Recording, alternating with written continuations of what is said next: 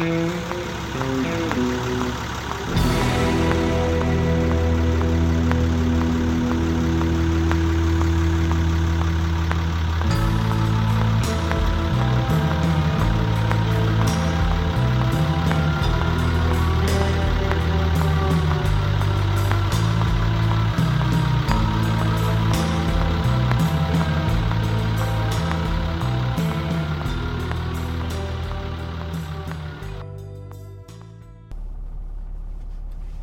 Podcast, Episode 11. Welcome, newcomers and subscribers. The website is goldengoatguild.net, Golden Goat Guild on Instagram, and you can you can subscribe to this podcast on Patreon. And if you need a set of a set of links, you can find that in the bio on Instagram as well as I believe it's on, yeah, you can navigate there through the website. Today is Tuesday, November 23rd, 2021. I mean, I'm coming to you uh, once again in a um, from an urban hide location, overwatching authentic Mexican food where deeply, deeply malevolent activities uh, are evidently ongoing. So I will be keeping an eye on them. Per usual, I have arranged around me my standard everyday carry Walk by Faith 777 classic mountain man style tomahawk Find him on Instagram. Very fine products. My Winkler Knives Operator. Left pocket. Greatest knife ever produced, in my opinion. My SIG 230, for which I have recently finally acquired uh, a vintage but barely used extra magazine. Now that the 230 model was discontinued, presumably only to be revived in another 15, 20 years, because a design that aesthetically beautiful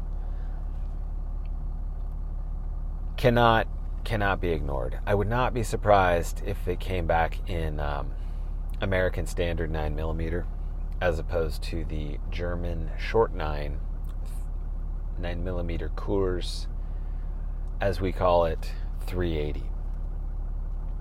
And new in the lineup is my vintage Benchmade McHenry Williams 710 model. This was the first model that had the famous Axis lock. You hear it? Super solid, kind of the industry standard, in my opinion, or I guess in most opinions. I have, um, it's in beautiful condition, essentially new, also discontinued. So it took me a while to locate a good one this is a pre production run, number 243 of 400. I've added a snaggletooth. It doesn't, it works, and it works just fine. However, it does not sit down on the spine of the blade properly. So, for this reason, um, Rob, I believe his name is, at Snaggletooth, has kindly offered to send me a mini version of the same snaggletooth. So I'm very pleased. Even if um, the mini doesn't work, I can live with it's it's on the spine rock solid. It functions as it should. Even the aesthetics of it are not as you know, it's not again flat to the spine of the blade, it's okay. Sponsor tonight. We mentioned last episode, I believe, my my conversion to homeopathy. With all these things, um, it's systems working within systems, and it's sometimes you can get lucky and just throw something at whatever is ailing you, and other times it requires you know, it's hidden behind a wall or two. It, you might think that it's your, I don't know, say you have excessive and painful gas. And you may think, well, this is the food I'm eating, and it may well be. It may also be gallbladder or liver. And most of us could not point to those. I can point to one of them the point being, with all of these alternate healing modalities um, that take you out of the money funnel, which is mainstream or so called allopathic medicine, and they put you in more control.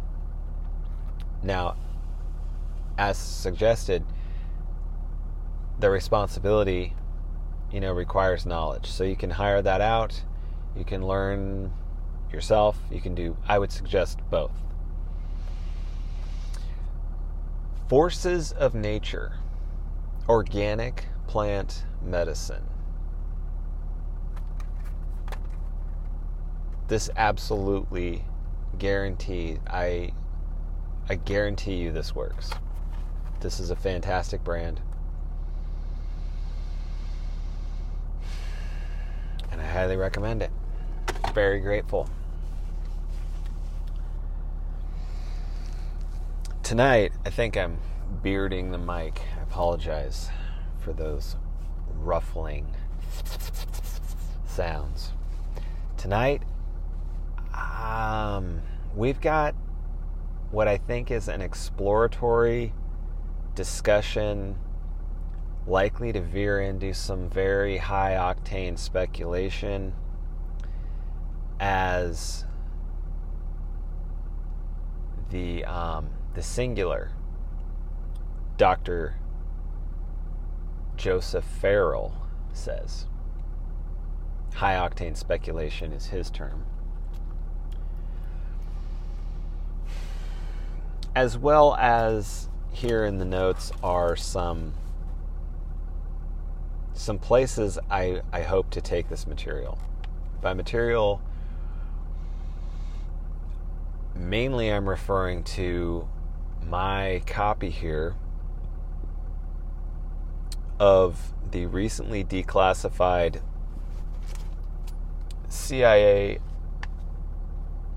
documents produced evidently by U.S. Army Intelligence and Security Command, Fort Meade, Maryland, June 9th, 1983. An analysis and assessment of gateway process. There's some substantial commentary to be made on this document. And additionally, you are probably aware of a fellow, I believe his name is Andrew um, Huberman. On Instagram, it's Huberman Labs, Stanford, uh, sort of, sort of cutting edge. Um, he does sports stuff. He does a lot of breathing related stuff. It's mostly seemingly, you know, performance based. Um, but it is very good. I have not really given his podcast um, the attention that it likely deserves, but I follow him from a distance. And he recently produced, or recently, he, he does the video podcast and then he prepares some clips and posts them up to Instagram. So this is how I monitor his output. A couple days ago, he sort of teased uh, his discussion of regarding the results of a certain study. I've posted his video onto the Instagram stories and he's I'm very grateful um, for him boiling it down into this two three minute video. There's a few concentrated facts in those three minutes that I find exceedingly valuable. Hmm.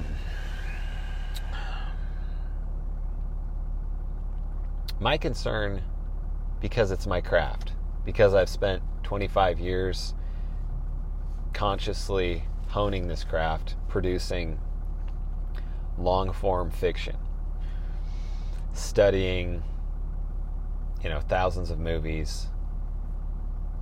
The screenwriting degree was never, you know, so much intended as something I would use to, you know, as a career. Um, I wasn't that naive. But the in depth study of the construction of stories, you know, was intensely fascinating. I think I told in an early pilot episode the short version of the first novel attempt in like 2002 where I just sat back and realized I have I have absolutely no clue how to how to construct a plot.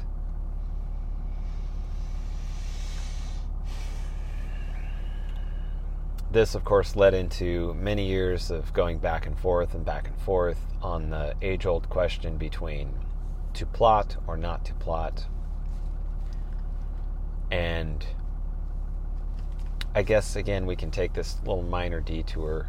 It probably deserves its own segment, however, but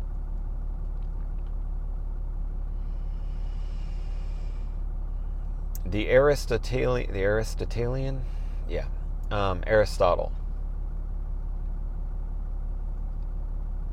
isolated, categorized,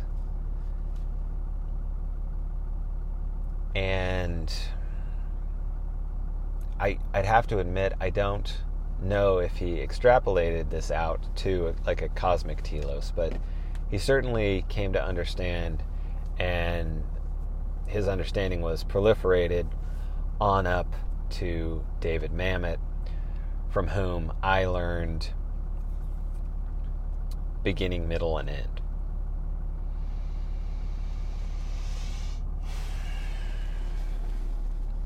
The alternate to this would be David Milch, from whom I learned, in this case, directly, uh, his voice in my ear. Whereas with Mamet, I I did have actually some contact with Mamet. I think we've talked about this as well, but I've never actually spoken with him. So I say that David Milch is my primary writing mentor. He's really, there were a couple of others. Um, my screenwriting instructor was very, very helpful, but more in sort of a distant, you know, non direct, not intimate fashion. He was being paid, whereas Mr. Milch was not.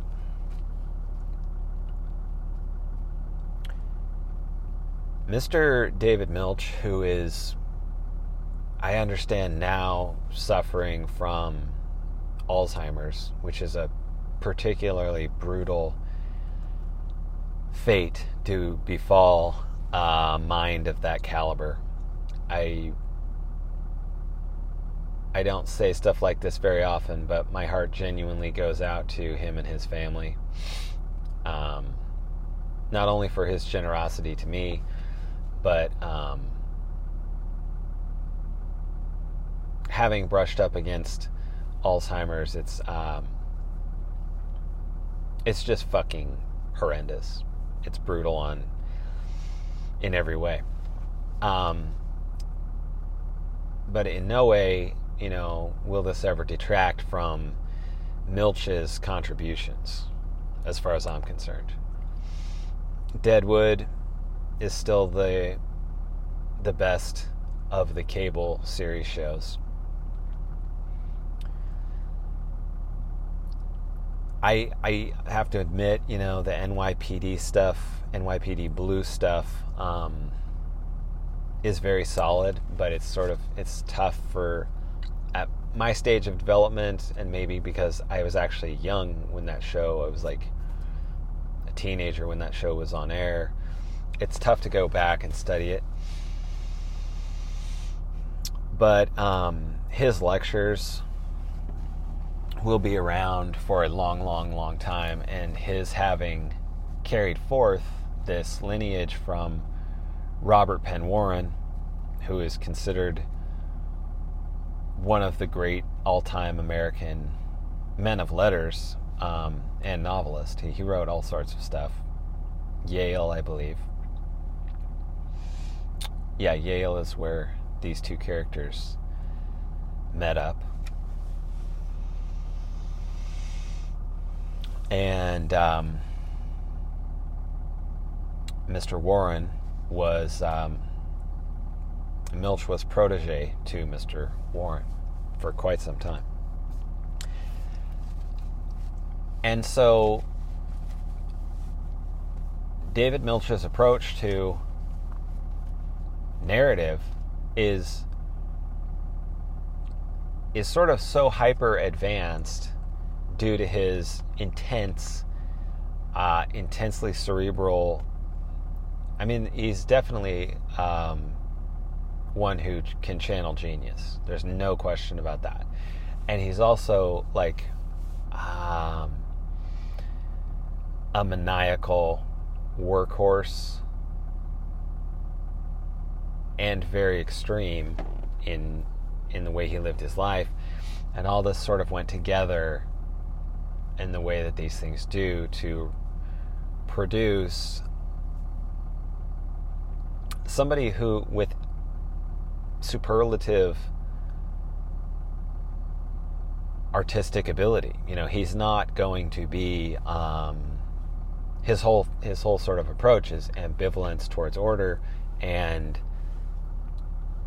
that's at every level that's woven through the fabric of his being and it has resulted, of course, through this just. Um, he, he refers to himself as an eater of novels.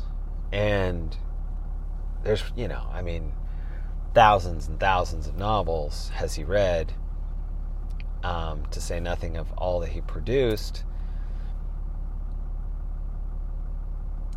And, you know, this resulted in a very particular approach to narrative, where, let's say, in my terms, his connection with the daemon is very developed, like man and wife developed, like an old couple arguing developed. So his subconscious is presumably working for him to steer him within structure.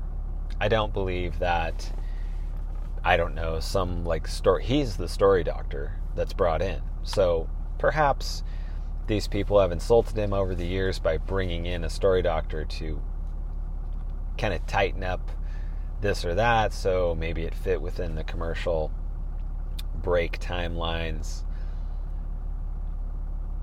in terms of you know network TV and then there were various constraints even with HBO and the, the longer form. No commercial breaks but This is to suggest that, or just clarify that Milch does not formally adhere to some doctrine of structure. And nor do I. What I think happens is, in my experience, you come to know the structure so well that you you you know that you're going to turn the story here or there. And you also know once you've discovered and harnessed the power of the rewrite and the edit, you begin to have a different. I mean, you don't, not everybody begins, not everybody does shit, but under, let's say, under Mr. Milch's tutelage from afar, uh, I discovered, and I believe he discovered, and it would have taken me maybe forever without his assistance to understand that when you are in the act of writing, you know, nothing else is going on. You pray and then you go with total abandon. And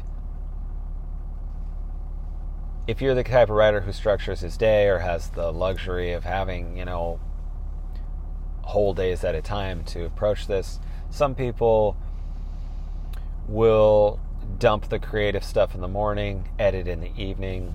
This was not my approach. Uh, other people might do a couple of sessions during a day. I have found success with that approach. Either way, the point is that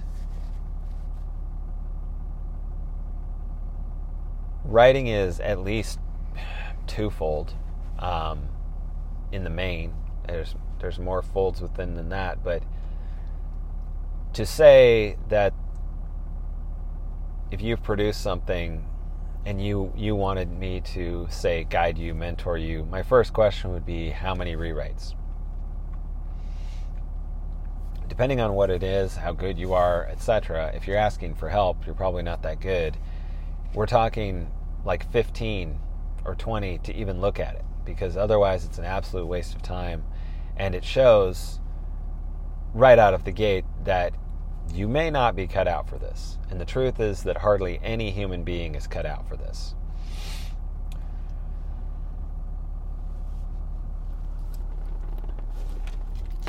So, with this narrative detour about the structure of narrative,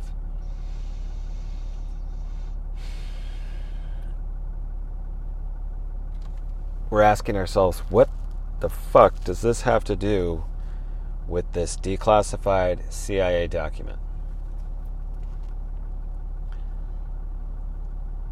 And what does this have to do with Andrew Huberman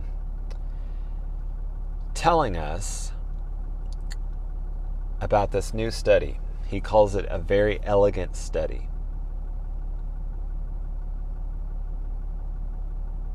As a guy who you know makes a living, uh, in part at least, evaluating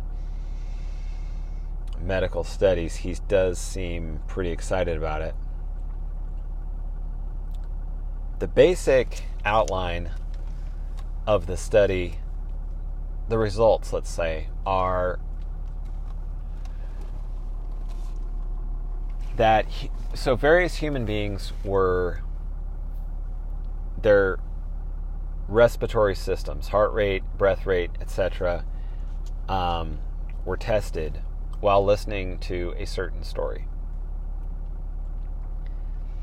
They were not tested in a group, they were tested in different locations at different times. Presumably, there was no contact between these people. And what they found was that the the subjects responded, their heart rate, breath rate, he called it respiratory sinus arrhythmia, I believe.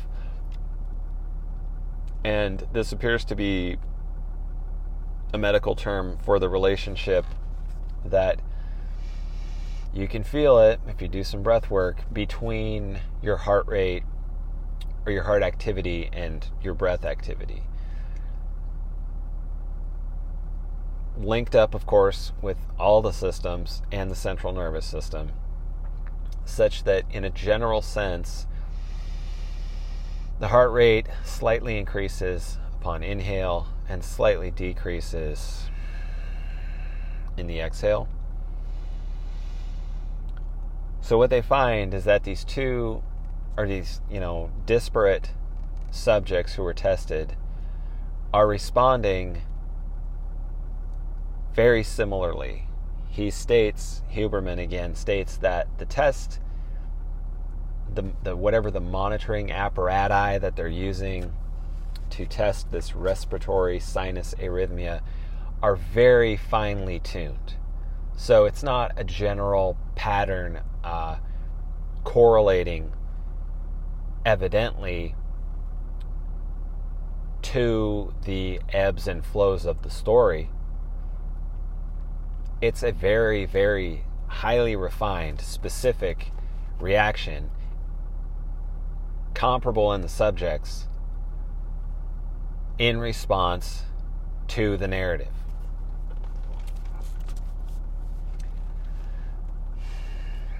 The reason this is so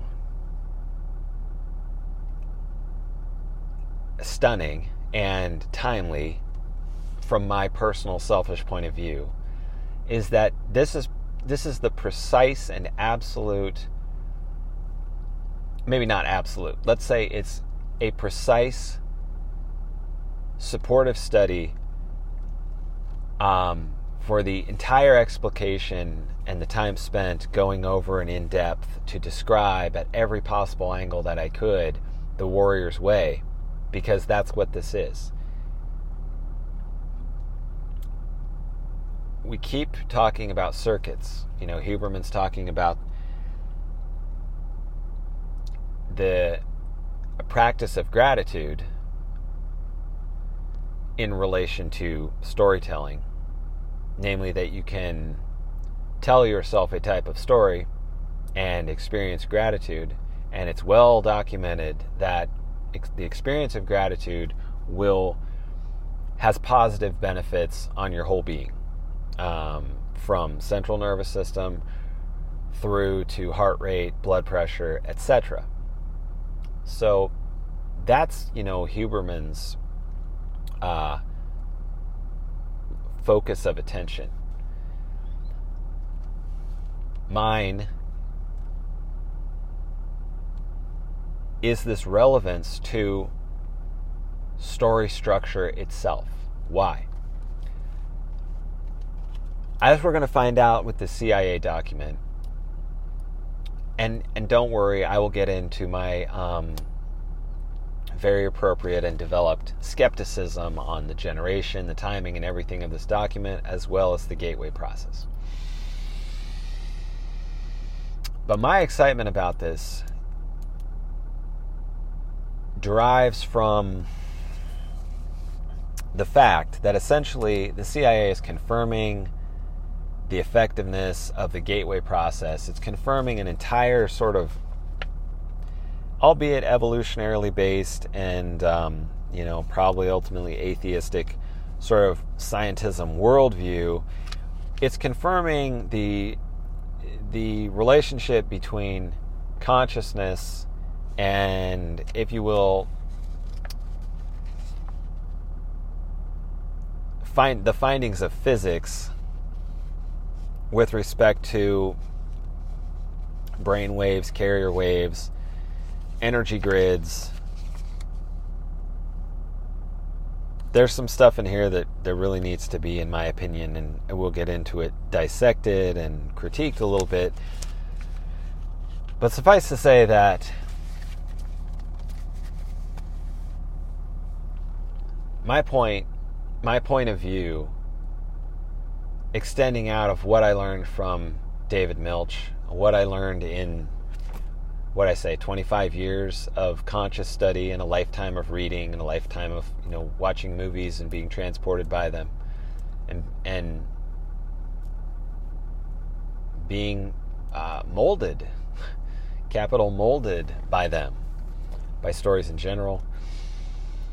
Uh, a lifetime of this has resulted in my not altogether original theory that there's some type of quantum relationship uh, between that that is let's say available to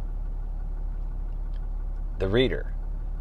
And i will go further to draw the fine distinction that the quality of this experience is on par with the quality of the writing. The quality of the writing extends from the intensity experienced by the writer at the time of writing and intensity of what? Feeling, and namely suffering. This is a time worn cliche, Hemingway's adage yeah, writing's easy. You just sit down in the chair and bleed. Is the first one that comes to mind, not my favorite. Not exactly um, about writing, but as David Milch would tell you, from the writer's point of view, almost everything is about writing. The famous Swearengen line from Deadwood, you know,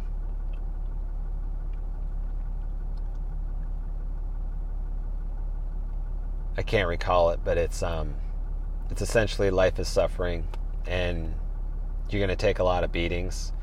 So be a man and give some back.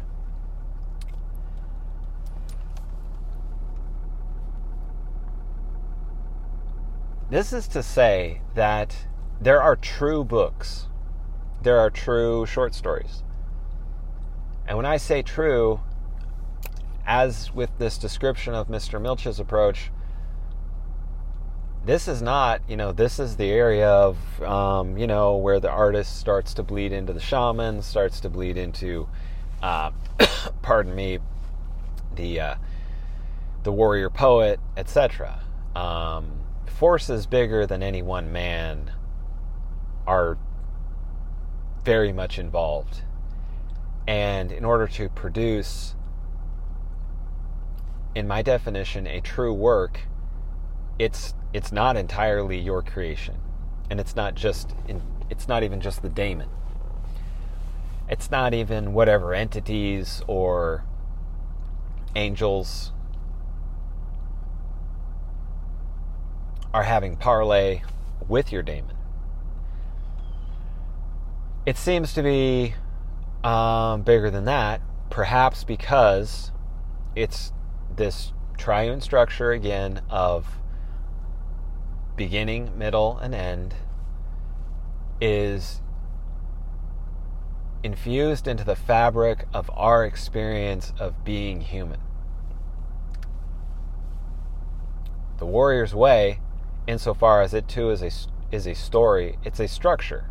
You know, this is how it, we sort of referred to it in episodes 9 and 10, I believe, is its own sort of odd, metaphysical, crystalline type of structure that I believe needs to be approached with that perspective. It is not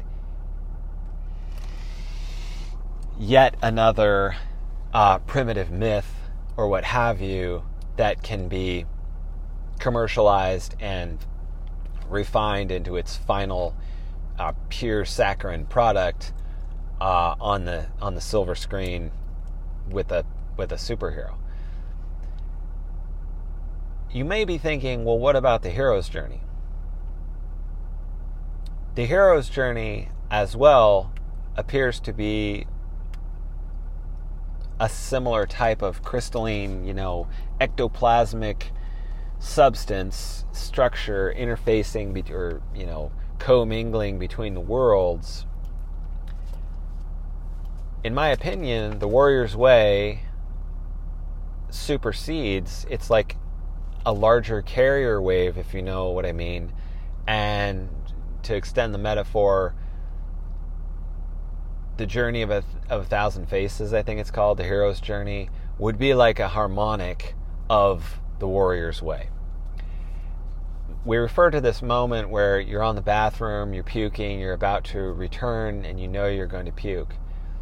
And I said, this is a moment that you can overlay the warrior's way on top of in that moment, you have, you know, as we said, reduced mental activity to a kind of hum, uh, an ultimate humility. You're not getting up. You're not giving anybody a hard time. You're not going to accomplish a, a damn thing. And you are filled with gratitude, just absolutely flowing with relief. You know, when that last bit of puke uh, at least in that kind of round, is expelled. And the Warrior's Way is operating on this type of visceral level. It is available to you when the shit hits the fan, when the balloon goes up, um, when the dogs bark and the headlights flash at 2 in the morning outside of your house. This is what is accessible to the conscious mind when it is hit with the potentially terminal cocktail of fight or flight, cortisol, adrenaline, uber dump. And other methods pale, other, shall we say, stories that you may tell yourself, especially if you originated them yourself, are utter shit in comparison to the power of this story. Is this because, as Huberman's pointing out, and he even says in that short clip that even the bullet point version of your gratitude story will trigger the central nervous system response. If, presumably, he didn't say this, but presumably habituated. So this says to me and my experience is was already the case, which is why prior to this video, um, I devoted, you know, three important episodes of this podcast specifically to approaching this, approaching it, approaching it again and again and again. Is it my contention, my speculative contention, that a deep familiarity, like not just like we said in again we referred to earlier, an experiential level. You live it. As Mike Pannone said, to be hard, you got to live hard. That's what this means to me. To be hard, you got to live hard. It's true. Does the Warrior's Way trigger a similar set of uh, to me this is a quantum experience where at these finely tuned levels of brainwave. Um, i believe the heart can be measured in terms of its frequency. These organs are being retuned in relation to the meaning catapulted catapulted through time space in audio waves into your ear interpreted by again your your dome. Central nervous system then reacts to this.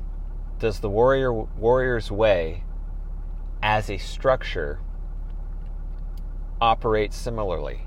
Absolutely it does. That is the entire not the entire but okay, so the entire story would be what are the effects of this if lived out, if embodied, if we take Mike Pannone at his word as a hard ass motherfucker himself? What would be the cumulative effect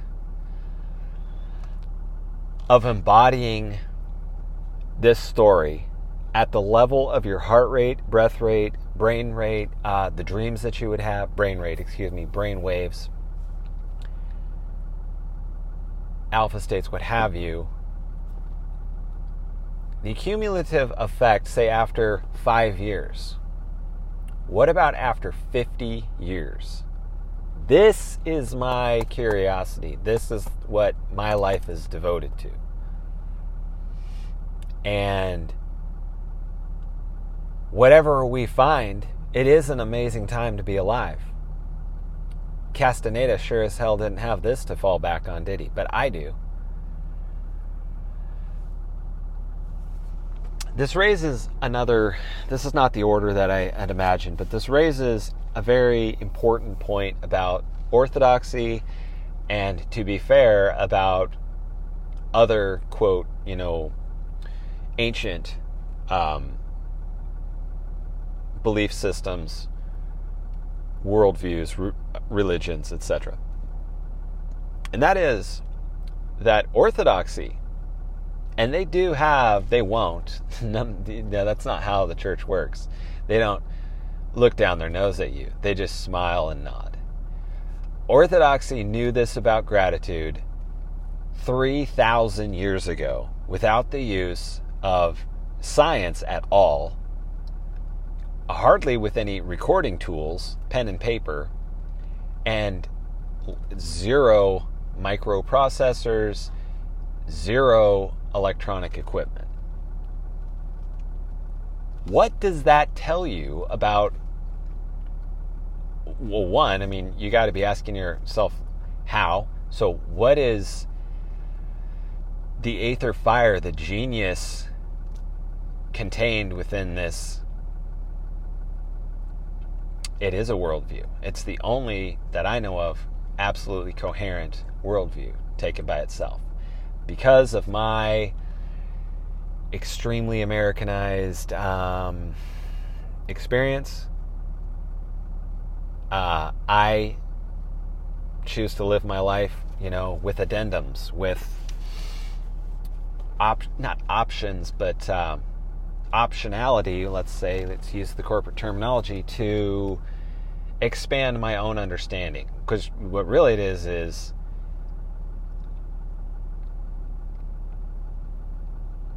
accepting how diminished I actually am and using whatever tools are available in order to try and catch up to the level, the state of enlightenment that, I mean, Maximus the Confessor, Gregory of Nyssa, pick your pick your saint. Mine is Melchizedek, mysterious and only known saint character in the Bible to be both warrior and priest. That is king and priest. And his the lineage of his priesthood uh, was carried down to Christ. So Orthodoxy already knew for two or three thousand years the power of gratitude, and they've also been preaching the power of repentance and humility. It is said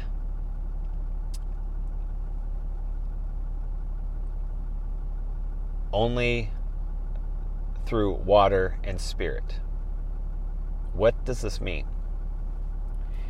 If these characters knew 3,000 years ago the fundamental and absolutely scientifically documented power of gratitude, which, let's go ahead and make the note, is pretty closely related to humility in reality.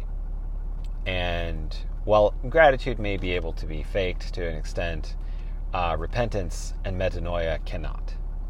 This is uh, in my understanding, a direct walking, a direct communion with God. So there's a lot to consider in this particular respect, and it comes up over and over and over again for the years that I've been paying attention. That, again, not just Orthodoxy. Um, Buddhism, again, is a system that I'm very familiar with and they too had um, sorted this out. We can go into the, you know, Andrew Edwards is not uh, a syncretist justification story in another episode. We will not detour for that tonight. Okay, another crucial important point regarding this these findings. Stories affect heart rate, breathing patterns.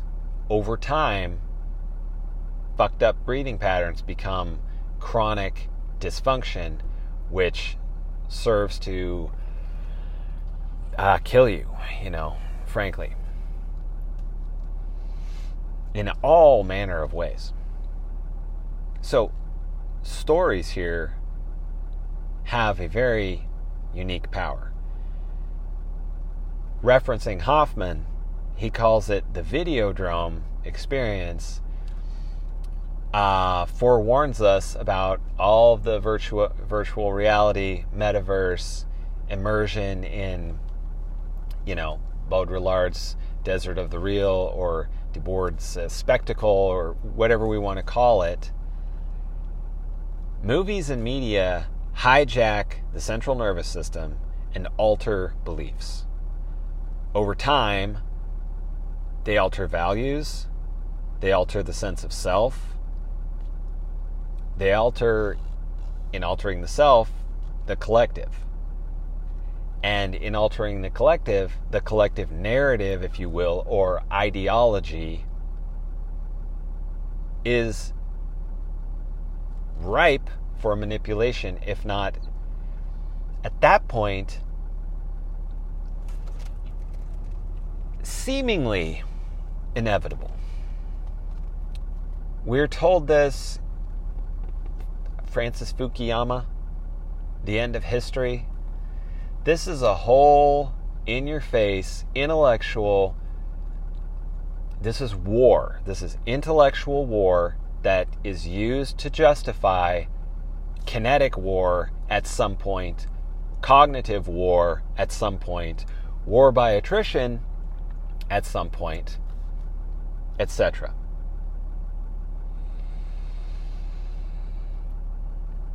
I gave everything that I have or had because I lost it all to King of Dogs.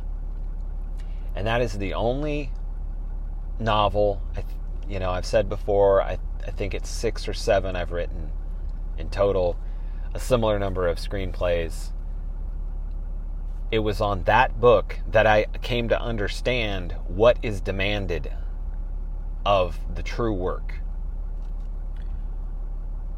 Everything. It is my contention that in a, as a result of this creation of true work, the fabric of reality is altered. The fab the the minds and lives of, and I will say here, as an aside, the true work, let's face it, is not available to be processed by, the masses, by everybody.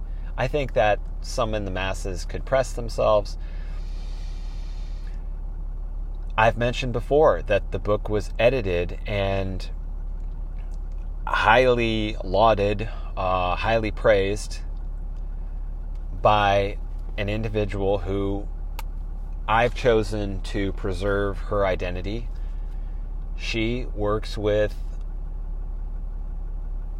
the biggest names that you can think of, um, both in criticism, in fiction, academia, PhD, MFA, masters on the side, all of the absolute biggest schools that you can think of. You think of the biggest ones you know and find the next level up.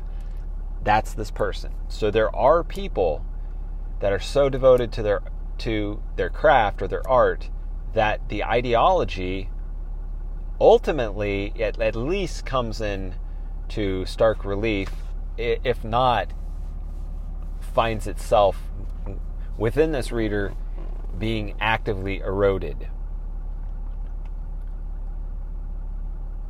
the powers that be, the cryptocracy, to imagine that they don't know this is ridiculous. And to imagine that a political solution, while we have to fight that fight, sure, great. How about a small portion of those funds go to support the few warrior poets in the world that are fighting upstream of that? And it's upstream, not just in the sense of, well, it affects culture, so we need to just, you know, produce this shit and get it out there so that fucking retards read it and then become convinced.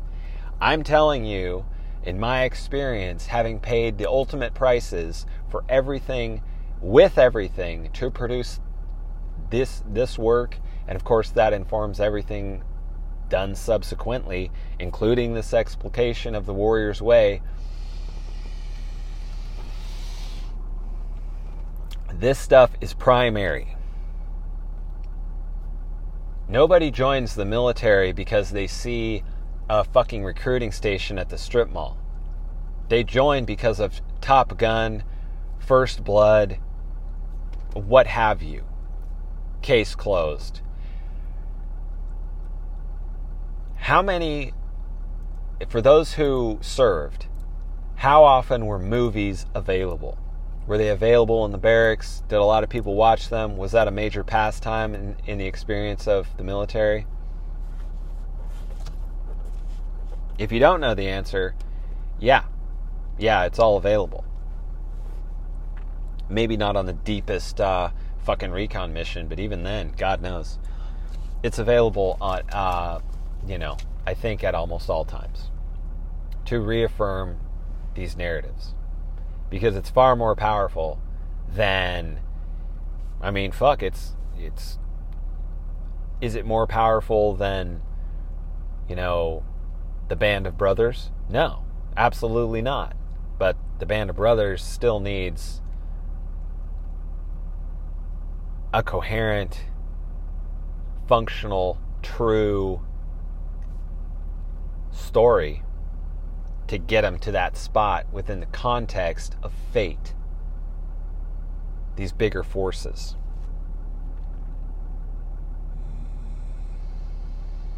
So for subscribers um, who presumably are either still listening to or have listened to episodes of the Warhorse podcast, 8, 9, and 10,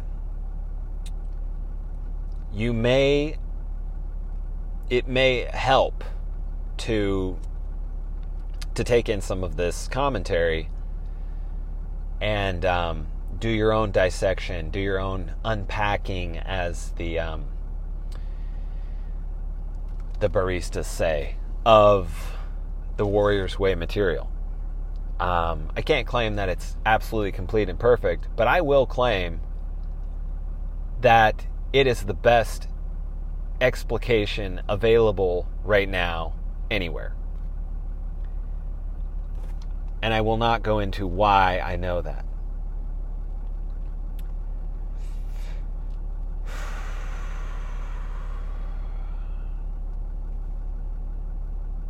Okay, we're going to skip a couple of these extra notes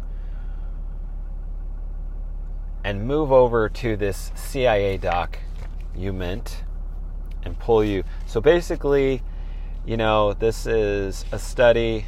Uh, who knows who can? It looks like Lieutenant Colonel Wayne McDonnell was tasked with creating this study. It doesn't say how long it went on. They reference several sort of traditional sources to come to a kind of to build out the context, I guess, for like a lay level reader.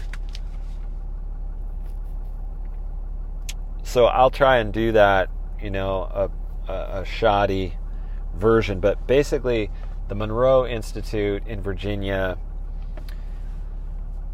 Robert Monroe, I believe, pioneered this. It became a whole center. I think it still does exist, and it trains individuals in brain hemisphere synchronization or hemisync. And it says here in this document uh, related methods such as hypnosis, transcendental meditation, and biofeedback uh, were studied in relation to trying to come to grips with whatever the hell was going on with the gateway and the, the gateway process and uh, the Monroe Institute. So Monroe was teaching people how to do hemisync, which is like binaural beats of a very specific type pumped into your ear holes to create very specific brain states. And his either hypothesis, theory, uh, or discovery uh, was that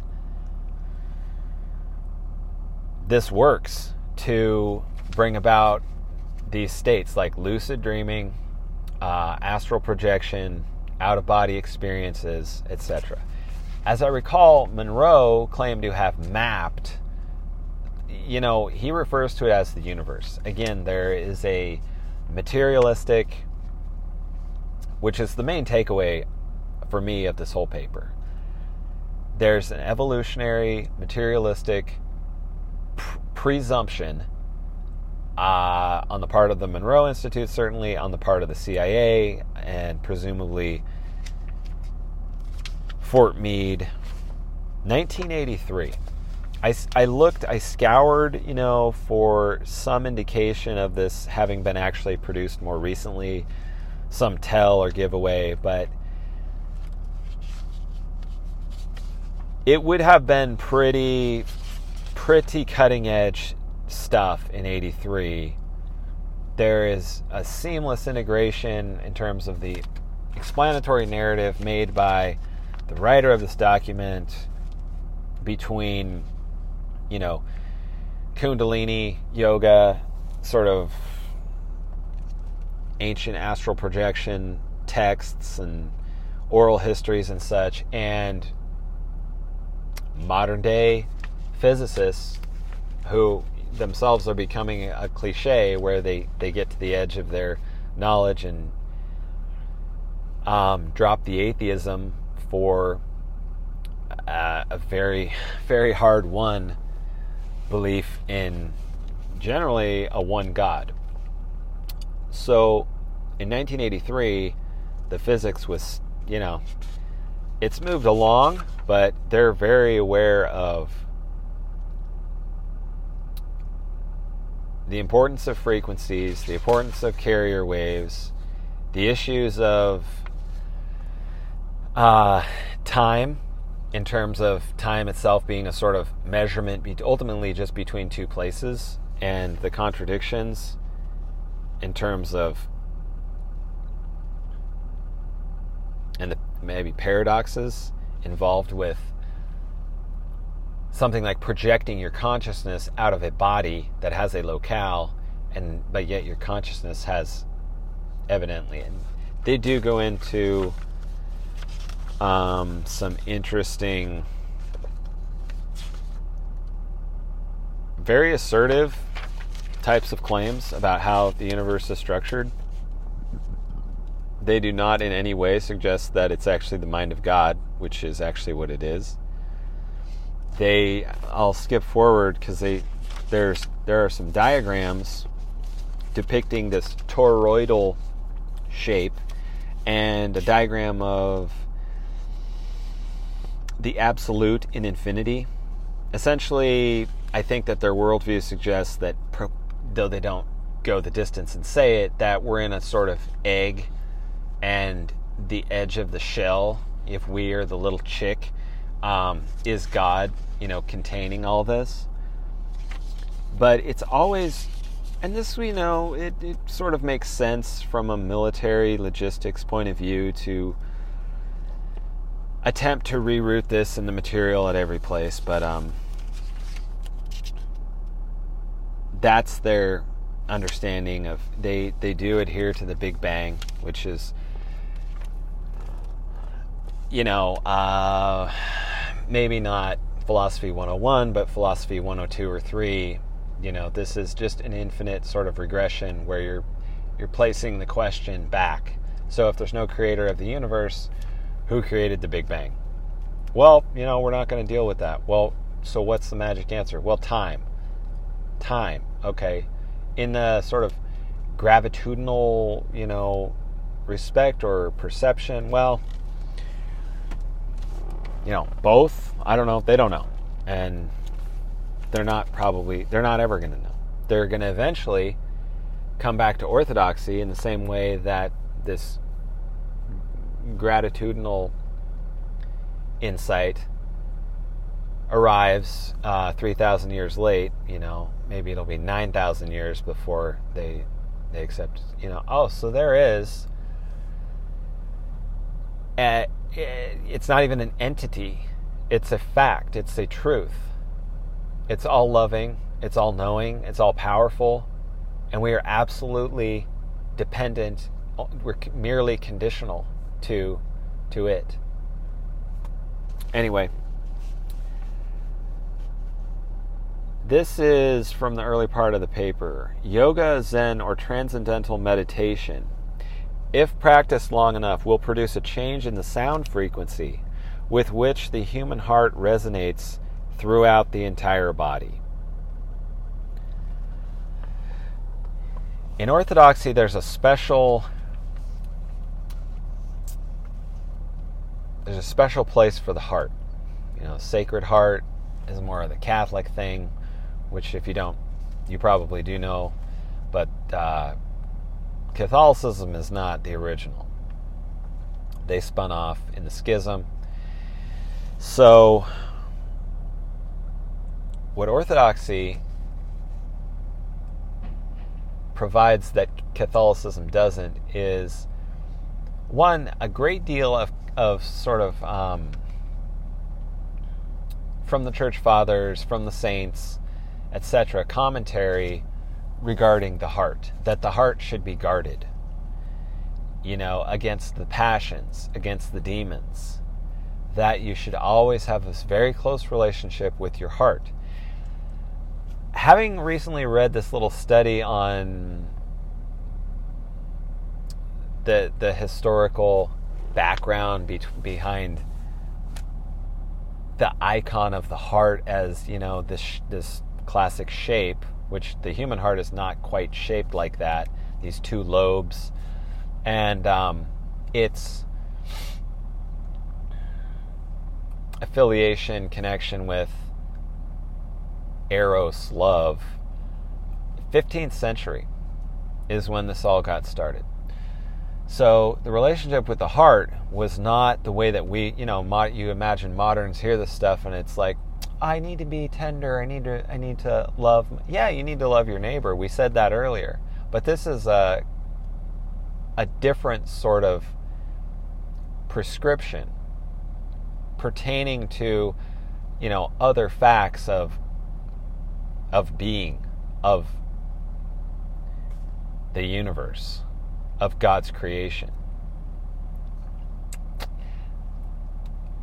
Very rarely, you know, are these admonitions elaborated upon.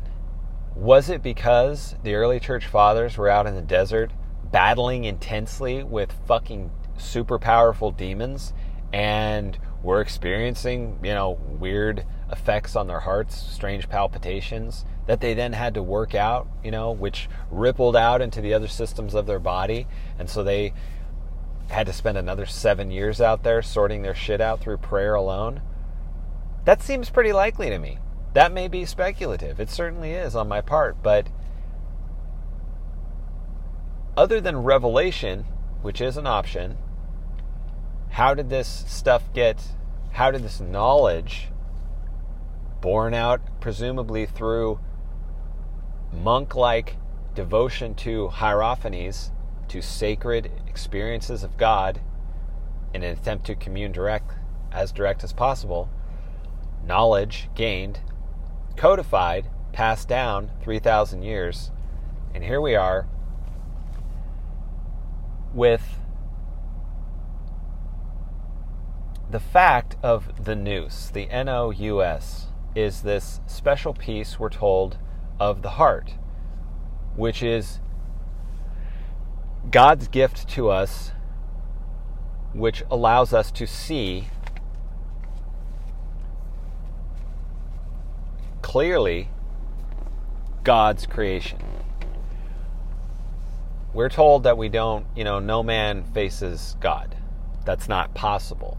again, the ant relativity example is probably not even close. It's probably like the ant to the human, the human to, or, you know, if we're the ant, I don't know, 10 million, uh, an infinite number of humans. The scale is not scalable, but it gives you an idea of the problem. However, the nous is given to us to see, we're told, S E E, the works, the creation, the essence, the facts of God. At some point, not too recently, but some time ago, and I have mentioned this many times, science discovered, and I believe they kind of retracted this and said that it was more um, the stem cell type of thing. But there are 40, or excuse me, uh, 40,000 optical cells in the human heart. Optical cells in the human heart. And again, I think they tried to dial this back to say that these were more in this the function of similar to the in the function that stem cells have. Yet they're optical. So moving on a little bit here in this CIA document.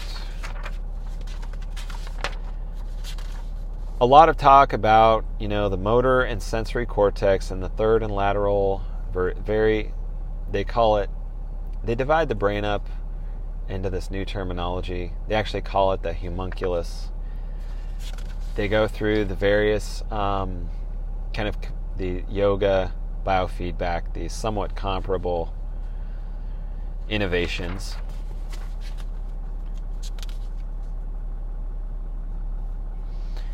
The role of resonance.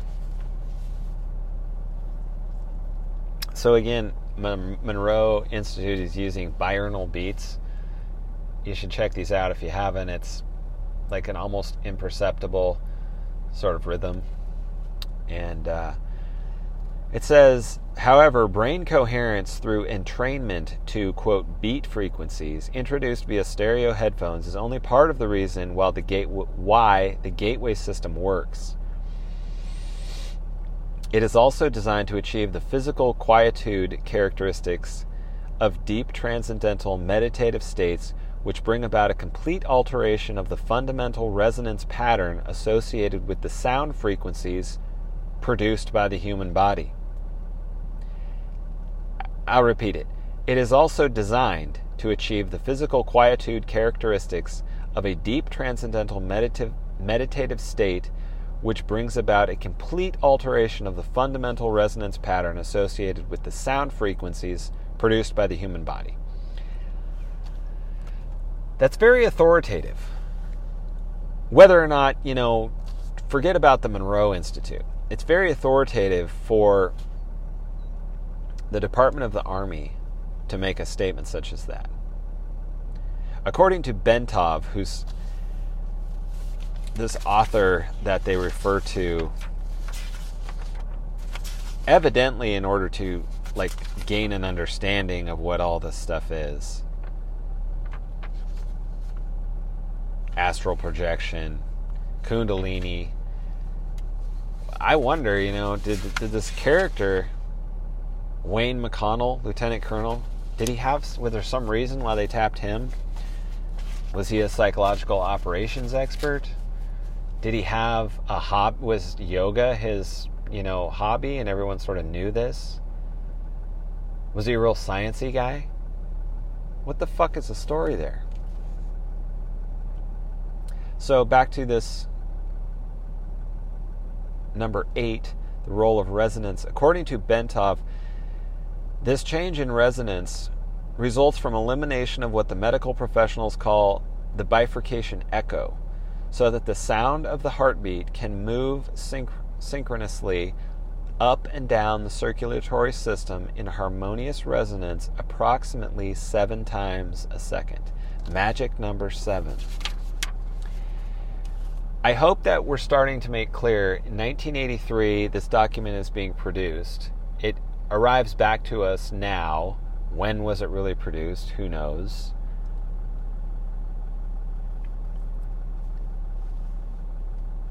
This information, let's assume it's all true. That from the scientific level, they now, the technocracy, which is, this is the exact type of information that would be very useful to, let's say, an evil cabal of assholes who had this uh, farming, ranching,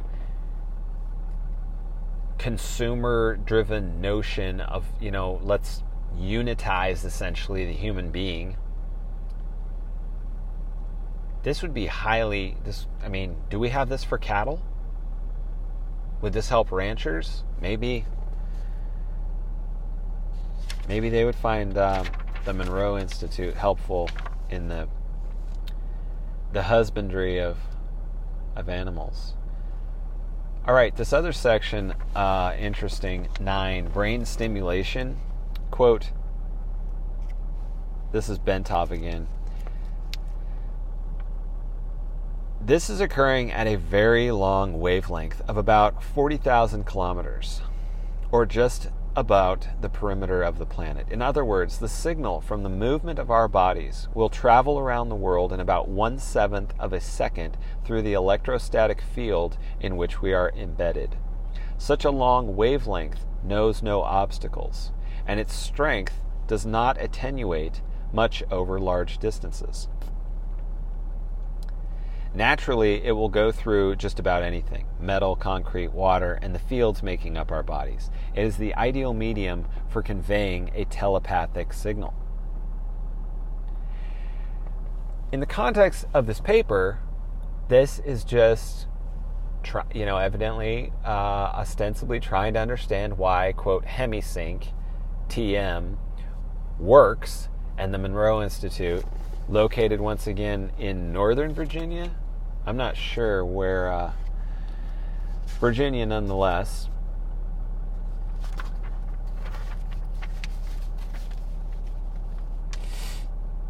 I want to get a couple of these other quotes to you to build out this context. 11 consciousness and energy before our explanation can proceed any further, it is essential to define the mechanism by which the human mind exercises the function known as consciousness. So, that there is a pretty bold claim in 1983 for a lieutenant colonel to be making, I guess, to the commander at Fort Meade.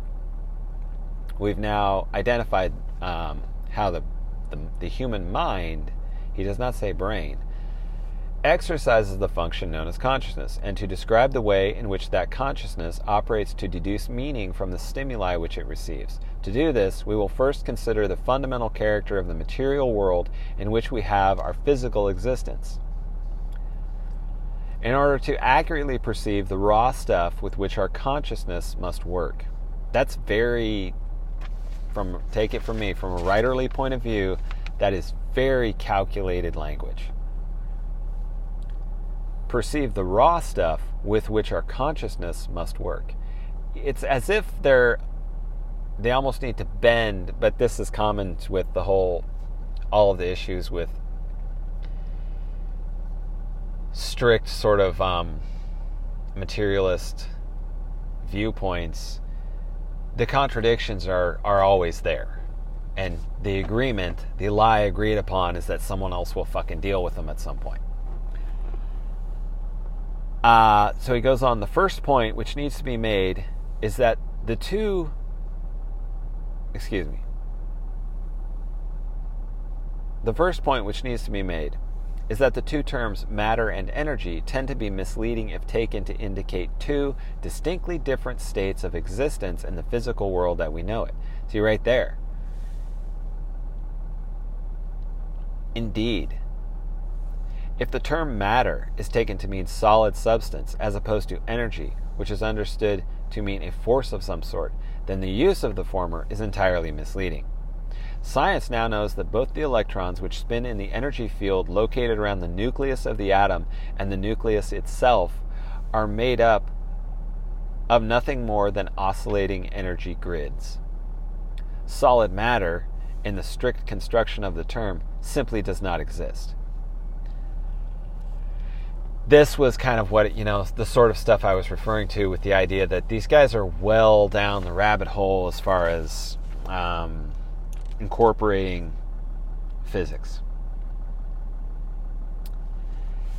Where it starts to get really out is, and this is Monroe again.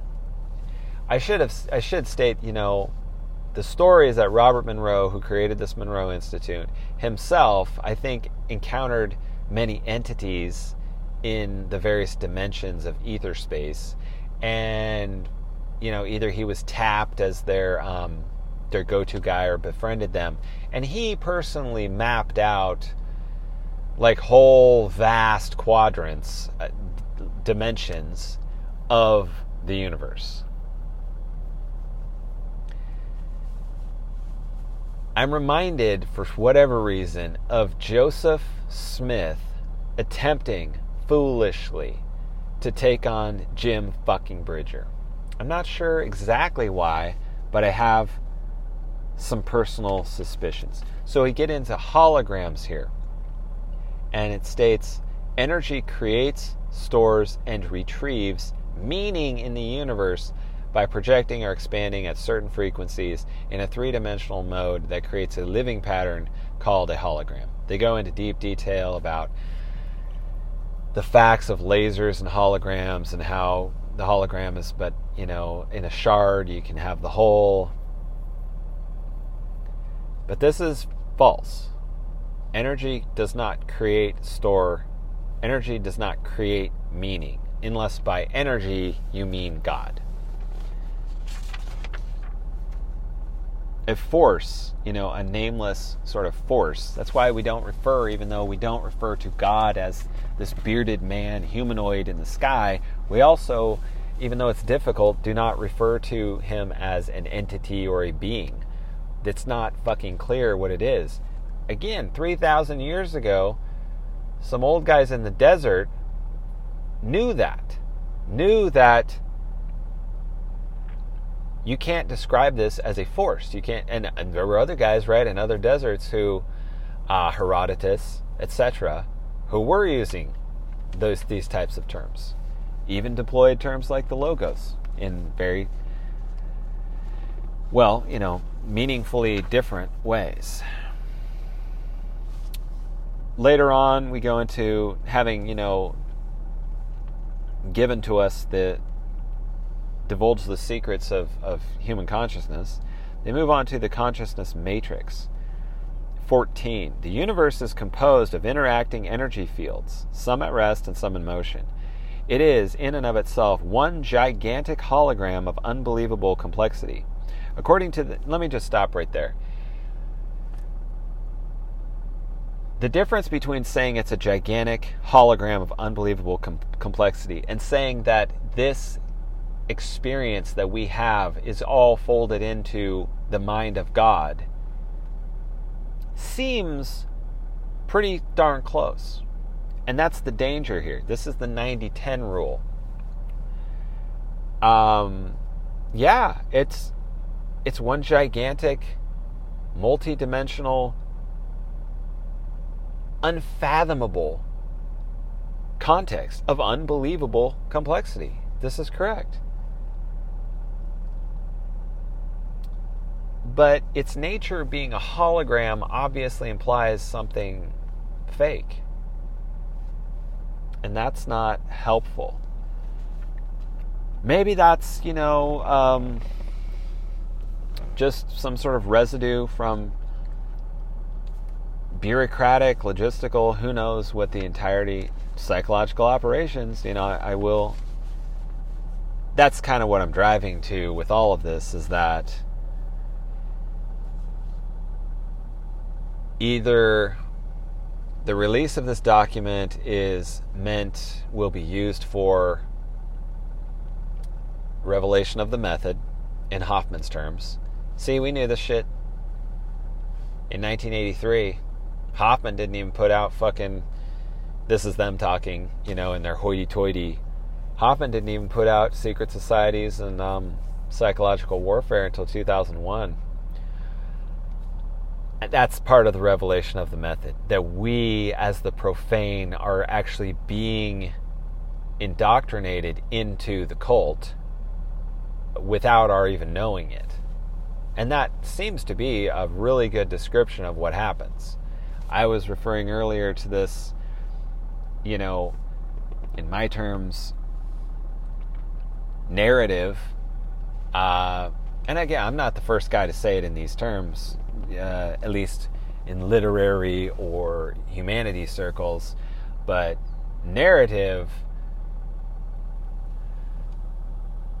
not even allowing for the fact that this operates at a literal quantum level uh, between you know the brain waves of your heart um, and other organs, just in terms of like uh, cultural texts, uh, you know, important cultural text to in to create or supplant ideology to, used as necessary. Anyway, so it, this part 14 goes on about the consciousness matrix,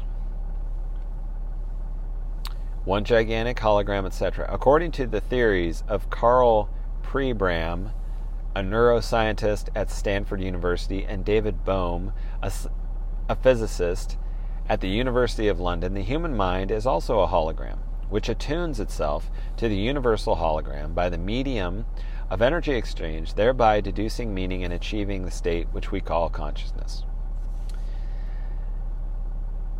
Well, again, made in the image of God. Made in the image of God. This is the exact thing, supposedly, that holograms do, is I'm not a physicist, nor am I an expert in lasers, but supposedly the laser is bounced off the object, and then in the shards of this laser are, are contained in each tiny uh, bit an image of the whole. It may very well be, and this seems to have happened, you know, where humans have created machines or devices. We've made certainly psychological sort of discoveries that suggest or emulate you know features of the divine what have you. It's almost like kind of a, a logical thing that would happen uh, on a planet full of mostly useless retards who can't even look up to, to ask the question, why the fuck is all of this here? Why the fuck am I here? And what would it possibly mean that this does seem to exist? You know, bumbling around with advanced technology, we just sort of, you know, who knows? Maybe scientist daemons tell them to do this stuff, but it does seem to be kind of a reoccurring thing. Me skip through here. All right, so this is sort of the key point we're at 122. I'll make this point, and I think that we will we will move on. 18. Once again, we are in analysis and assessment of gateway process. Very recently declassified CIA document. Time space dimension. Up to this point, our discussion of the gateway process has been relatively simple and easy to follow. Now the fun begins. Gateway involves more than just perception of those aspects of the universal hologram which can be accessed in the dimension of time space as we know it. To explain how and why human consciousness can be brought to transcend the limitations of time space is the next task which must be addressed. To this, we must first appreciate what time and space are in order to understand how the dimension that they constitute can be transcended. Physicists define time as a measurement of energy or force in motion. In other words, it is a measurement of change. However, in order for energy to be in motion, it must first be limited in some way within the confines of some sort of vibratory pattern so that its confinement gives it the capacity for being contained at a specific location which is distinguishable from other locations. Parenthetical space. Energy, which is not confined, is force without limit, without dimension, without the limits of form. It is infinity. It cannot move because there is nothing beyond infinity, and is therefore outside of the dimension of time. It is also beyond space because that concept implies that a specific energy form is limited to a specific location and is absent from other locations. But if energy is in the state of infinity, there are no boundaries, no quote here, to differentiate from there, no sense of area. Energy in infinity means energy uniformly extended without limit. It has no beginning, no end, no location. It is conscious force, the fundamental primal power of existence without form. That's a problem. A state of infinite being. Energy in infinity is said to be completely at rest and therefore cannot generate holograms so long as it remains utterly inactive. It retains its inherent capacity for consciousness in that it can receive and passively perceive holograms generated by energy and motion out in the various dimensions which make up the created universe, but it cannot be perceived by consciousness operating in the active universe. Well, they go on. I my commentary for this is is again, entirely personal, selfish. Some of these descriptions, maybe again it's the 90 10, but some of the implied conclusions I do not agree with. And to contextualize this, to, to make my point, once again, we're told in 2021 that these guys have been onto this stuff since at least 1983. If we extrapolate and presume, you know, potentially there's much, much more than this. This is just this Gateway Institute study.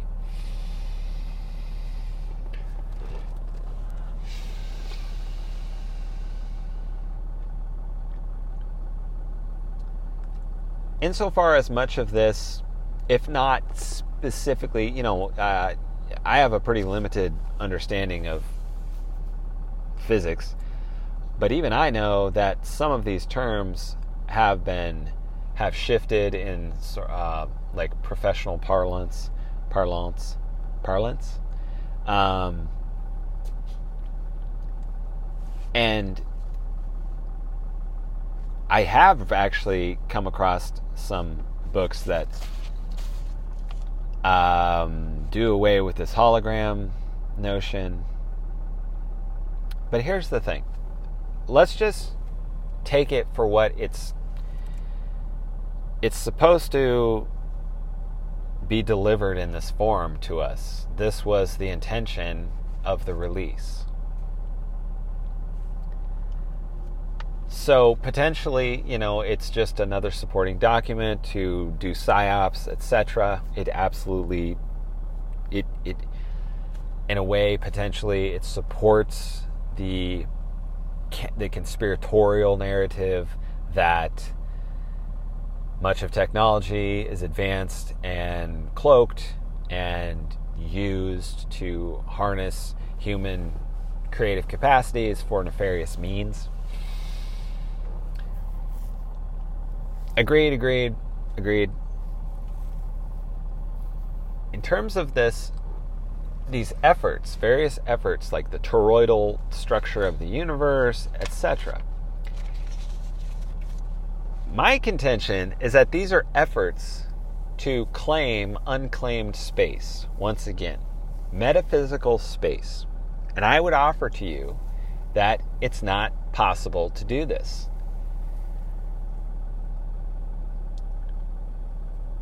I've stated multiple times that my understanding of the warrior's way, Um, and I've perhaps not detailed in full this notion of quantum writing, the, the weird relationship between the author at the state that he writes, um, how he fights for that over time through the editing process, to the moment when you, the reader, sit on your porch, ride in the plane, um, you know, sit in the car as your wife shops for groceries, or otherwise come in contact with the meaning that is encoded in that book or in that story. We've established through Andrew Huberman that this happens independent of time or anything else. The reader is sort of compressed into a, a form of communication that is time traveling. And I say it's quantum because it's not an illusion and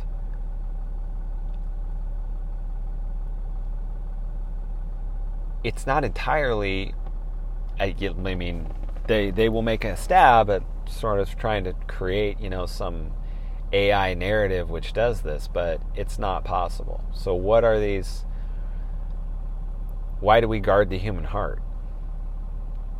Why are only some works true? Should you guard your heart against the true work? No.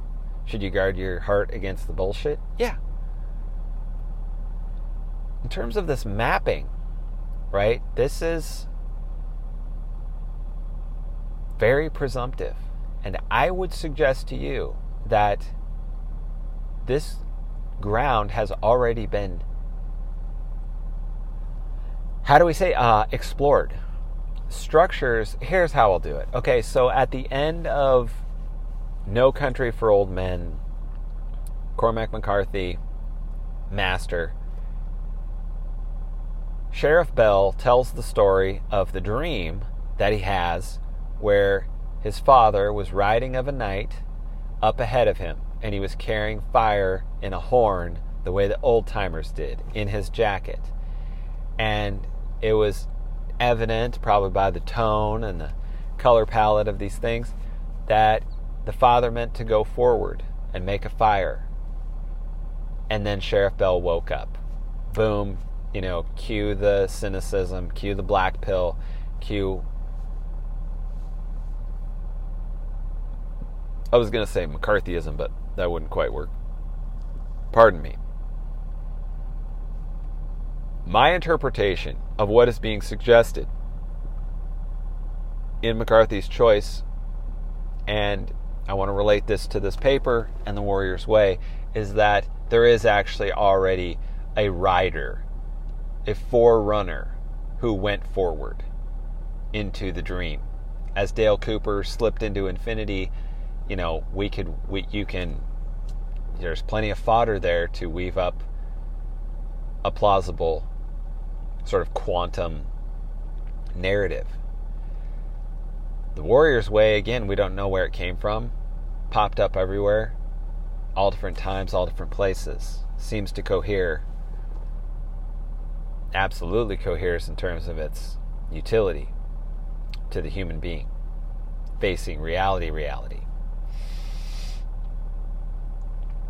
It, I would suggest to you in this high octane speculation that a forerunner of some type, ascended master, uh, Jesus, uh, this could be part of the logos, but I'm you know very hesitant to make any sort of uh, stabs at that. But I don't need to, you know. Um, the church does not limit or even state what all the logos entails. But insofar as meaning is not actually, you know, we can sort of make our small inventions and reorder things, but meaning is inherent to the world. Nihilism is a stupid 17 year old drunk kid's fucking joke. And I would suggest to you that there is a sort of claim, attempted, a false claim being made on property, psychic, metaphysical, cosmic property, which is already owned space. And we own it. Those who walk the warrior's way gain access to that. Because that is a narrative that coheres at the level of the toilet puking moment and the absolute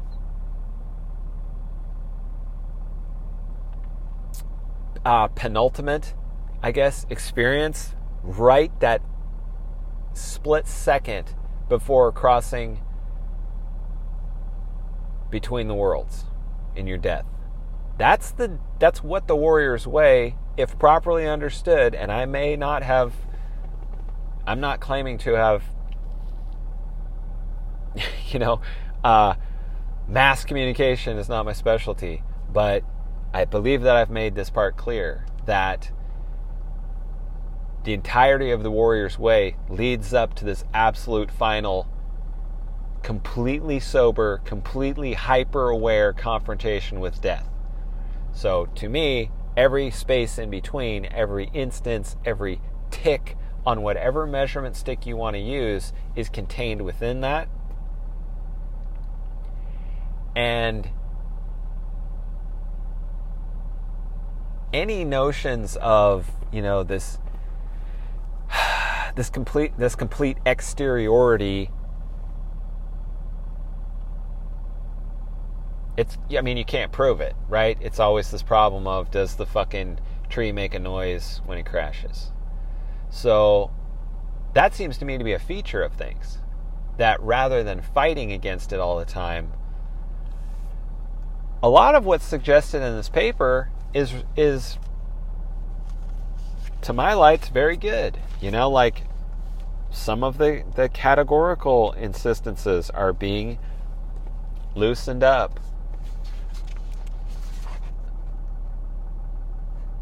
some pretty serious deep insights about you know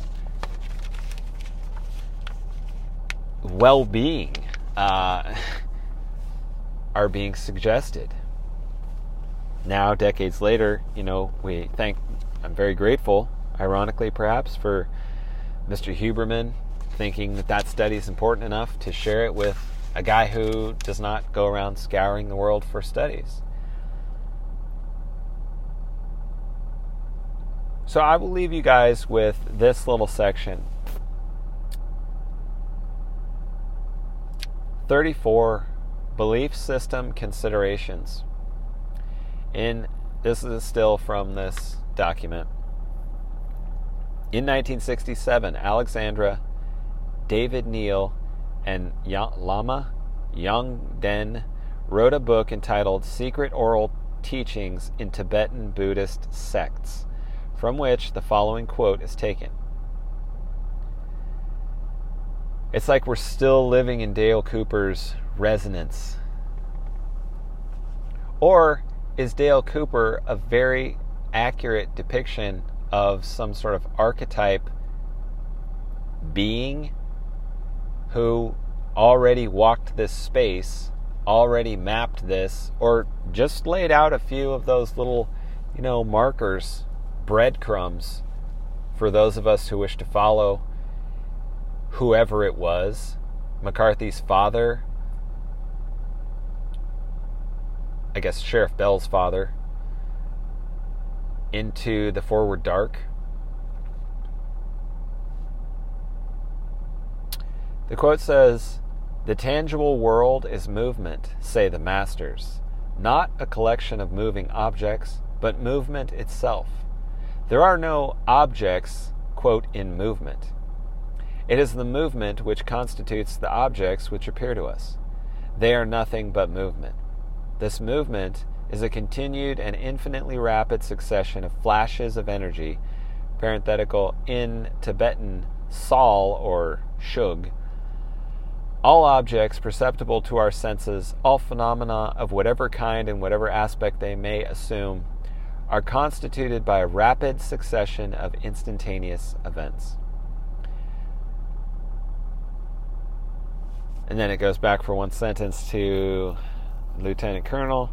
The classic description of the universal hologram is to found is to be found in a Hindu sutra which says, quote, in the heaven of Indra, there is said to be a network of pearls so arranged that if you look at one, you see all the others reflected in it.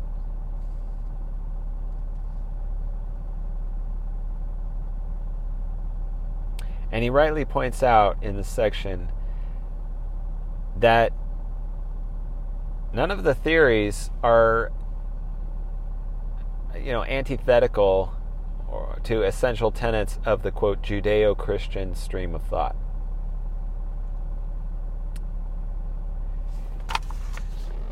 So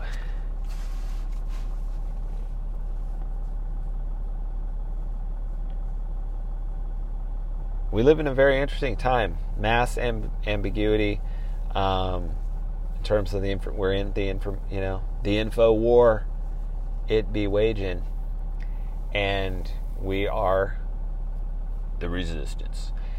I apologize, but we live in a time where, to me, it's exciting because the possibilities. Uh, you know, it's said it's a classic that in collapse. Um, yeah, there's a lot of terrible stuff that happens, but in, or I think they say crisis. There's this explosion of opportunities, and um, not to summarize this, something like this can't necessarily be summarized, other than to say.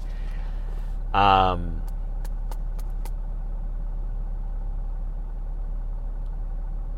the warrior's way and you know the true importance of this connecting you to a narrative that you you you as, as said you experience it you live it out in motion. And in the motion you gain knowledge about it. It self reaffirms and here we have huberman saying um, this has direct relationship to your heart, your well being in general, or the dysfunction if you choose to tell yourself some fucked up story. And I've done this, I've brought this up as quantum weaponry. This is quantum weaponry.